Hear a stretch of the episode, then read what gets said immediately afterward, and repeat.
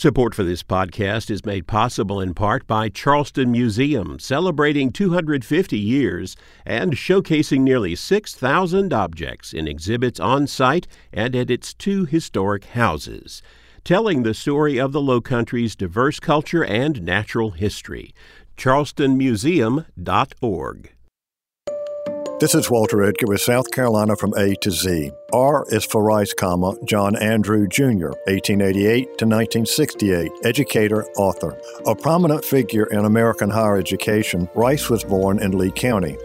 After graduating from Tulane University, he won a Rhodes Scholarship. He later attended the University of Chicago, but left before completing his PhD in classical Greek and Latin philosophy and language.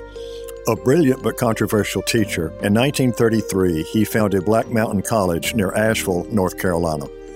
Black Mountain became a renowned site of experimental and progressive education, especially known for Rice's commitment to experiential learning, artistic expression in support of learning in any discipline, democratic governance among faculty and students, and the absence of outside trustees.